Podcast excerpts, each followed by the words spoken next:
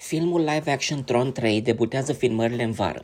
O nouă interpretare a francizei Tron revine online. Deadline a aflat că studioul este necucer cu Joachim Ronning pentru a oferi cârma regizorar cu Jared Leto în rolul protagonistului în Tron Ares. Producția își mărește echipa țintind luna august pentru debutul filmărilor. Nu a fost luată o decizie, însă ar simboliza pata colaborare dintre Disney și cineastul norvegian Joachim Ronning, acesta punându-și semnătura pe Maleficent suverana răului și Pirații din Caraibe răzbunarea lui Salazar.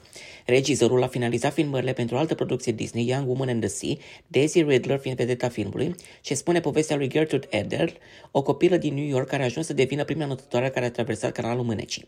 Acum, cineastul a trecut la lumea SF și a debutat în 1982 cu Jeff Bridges în rolul protagonistului, acțiunea având loc într-un program de calculator numit Rețeaua, unde un hacker este transportat și constrâns să ia parte la competiții brutale pe viață și pe moarte.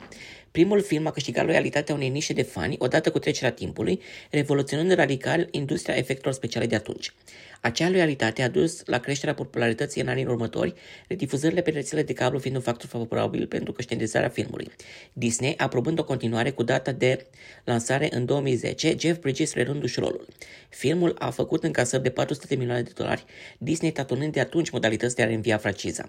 Sarcina îi revine lui Joachim Running acum. Acesta și-a făcut debutul cu Con Tiki, fiind nominalizat la Oscar la categoria cel mai bun film străin, relatând o expediție maritimă de 6.000 de kilometri din 1947 peste Oceanul Pacific. Tron Ares este considerat a fi continuarea directă a filmului din 2010 Tron Legacy.